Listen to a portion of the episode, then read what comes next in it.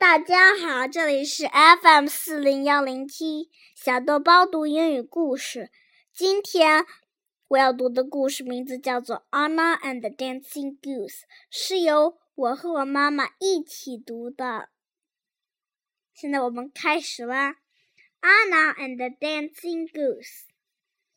Anna loved Easter. She loved the flowers. She loved the Easter eggs her grandmother brought.Anna's mother put the Easter eggs on the shelf. These eggs are very old, her mother said. Grandmother brought this for you, her mother said. A music box, Anna said. The music box played. The doors opened. Is that a dancing goose? Anna asked. Anna sat by her grandmother.Why is there a dancing goose in a blue egg? Anna asked. There is an old story about this goose, said her grandmother. Will you read it to me? Asked Anna. Her grandmother began the story. Once there was a kind old woman. She lived far away from her family.She felt very alone. The old woman sat by her fire at night. She played her music box. She loved the music, but she didn't dance.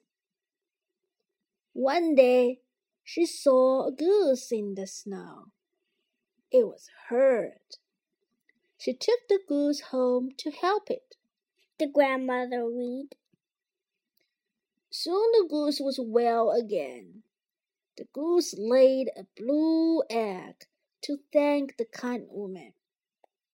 Then the goose flew away.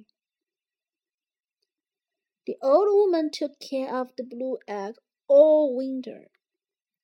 One day, there was a crack. Then there was a peep. She read to Anna a baby goose, Anna said.The baby goose loved the kind woman. The goose stayed with her always. The woman never felt alone again. Read her grandmother. Now the woman played her music box by the fire, and she and the goose danced. She read. That's my dancing goose, Anna said.I love that story, Anna said, and Anna and the dancing goose danced around and around her grandmother. The end. 故事讲完了，谢谢大家。我们下期再见。